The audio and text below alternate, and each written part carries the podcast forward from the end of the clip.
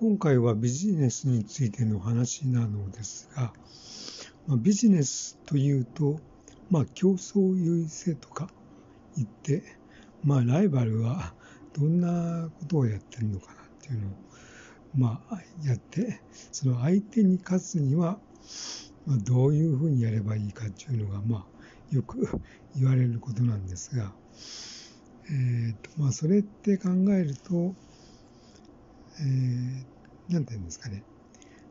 レッドオーシャンで戦う。まあ、その、相手となんか、相手を打ち負かしてなんか、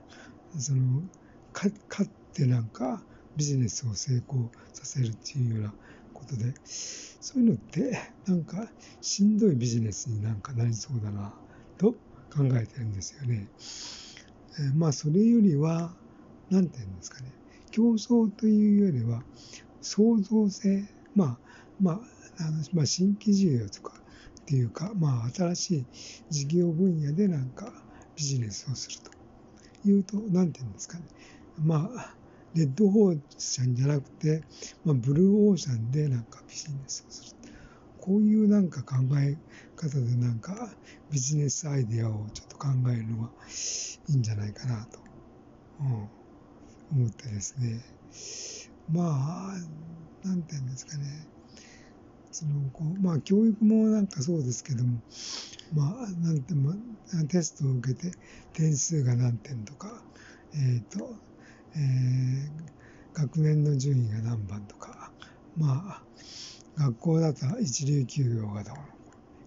うの、一流、えー、大学がどうのこうのとか、まあ、なんていうんですかね、競争競争ってあんましなんか、なんていうんですかね、あの、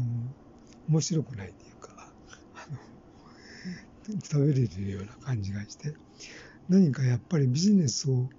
するんであれば、ちょっとなんか、あの、工夫を凝らして、ちょっと、えっ、ー、と、ブローオーシャンで、えー、できるようなビジネスを